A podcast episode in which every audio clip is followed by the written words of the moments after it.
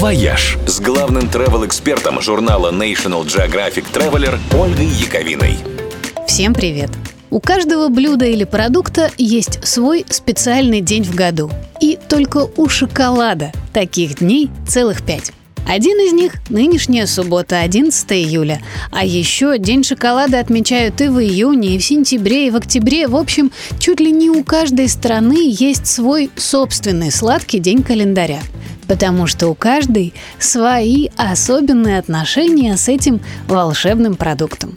В Бельгии, например, его производят больше всех в мире – более 170 тонн в год – в этой небольшой, в общем-то, стране работает 12 шоколадных фабрик, больше 2000 шоколадных бутиков и целых 16 музеев.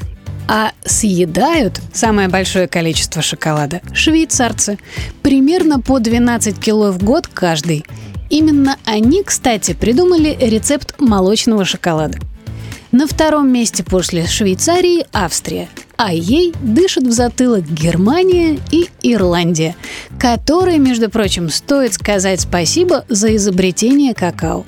Долгое время, кстати, шоколад был исключительно жидким. Само это слово, по мнению лингвистов, на языке ацтеков означало «горькая вода». Индейцы делали из какао-бобов напиток, который был холодным и горьким, но хорошо укреплял силы таком виде конкистадоры привезли его в Испанию, где напиток сначала начали подогревать, а потом догадались сделать сладким.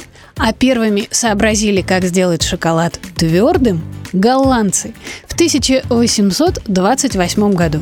Десять лет спустя в Великобритании выпустили первую шоколадную плитку. Потом в США случайно испекли шоколадное печенье, ну и, в общем, жить стало значительно веселее. И как мир обходился без него раньше? Сама мысль об этом так ужасна, что надо немедленно съесть шоколадку, чтобы снять стресс. «Вояж» – радио 7 на семи холмах. «Вояж» с главным travel-экспертом журнала National Geographic Traveler Ольгой Яковиной. Всем привет! С тех пор, как международные путешествия поставили на паузу, люди придумали много прикольных способов хоть немножечко утолить тоску по дальним странствиям. Например, сделав вид, что путешествия продолжаются. По соцсетям ходит множество прикольных челленджей Travel from Home, в которых люди всячески воссоздают дома ситуации из путешествий. Например, фотографируются у люка стиральной машинки, словно у иллюминатора, или принимают чемоданы со своей беговой дорожки, или отправляются в трекинг по диванам и креслам, или пьют коктейли в шезлонгах у телека с морскими волнами. Известный билетный агрегатор сделал travel симулятор отправляющий в виртуальное путешествие в Париж, Турцию или на Бали. Он позволяет прожить каждый этап путешествия в реальном времени, постоять в очереди в аэропорту, провести несколько часов в самолете, заселиться в отель и так далее.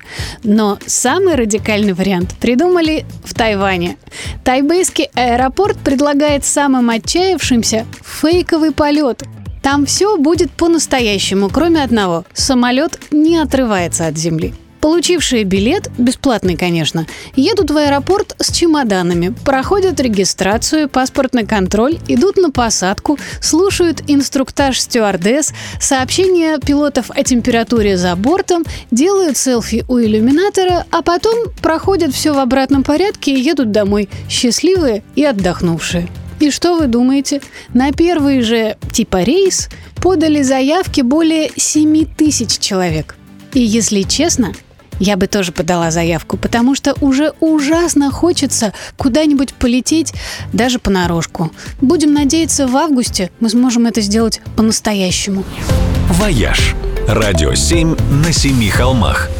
«Вояж» с главным travel-экспертом журнала National Geographic Traveler Ольгой Яковиной. Всем привет! Этот уикенд в скандинавских странах проходит под девизом «Фьорд Фокус». 12 июля считается Международным днем фьордов. Эти узкие и длинные заливы с крутыми скалистыми берегами считаются главной достопримечательностью Норвегии. Но при этом увидеть их можно и в Швеции, откуда само это слово, и в Гренландии, где находится самый длинный в мире фьорд Скорсби протяженностью более 350 километров. И в Дании, где, собственно, праздник фьордов и придумали. А еще фьорды можно увидеть в Исландии, в Шотландии, в Чили, в Новой Зеландии и Северной Америке. Арктике, в Черногории, чью Бока-Которскую бухту называют самым южным фьордом Европы, и в России. Да-да, у нас тоже есть фьорды. Самый большой – это Кольский залив. Его длина 57 километров, а ширина 7. На Кольском полуострове и на берегах Баренцева моря есть еще около десятка фьордов поменьше размером.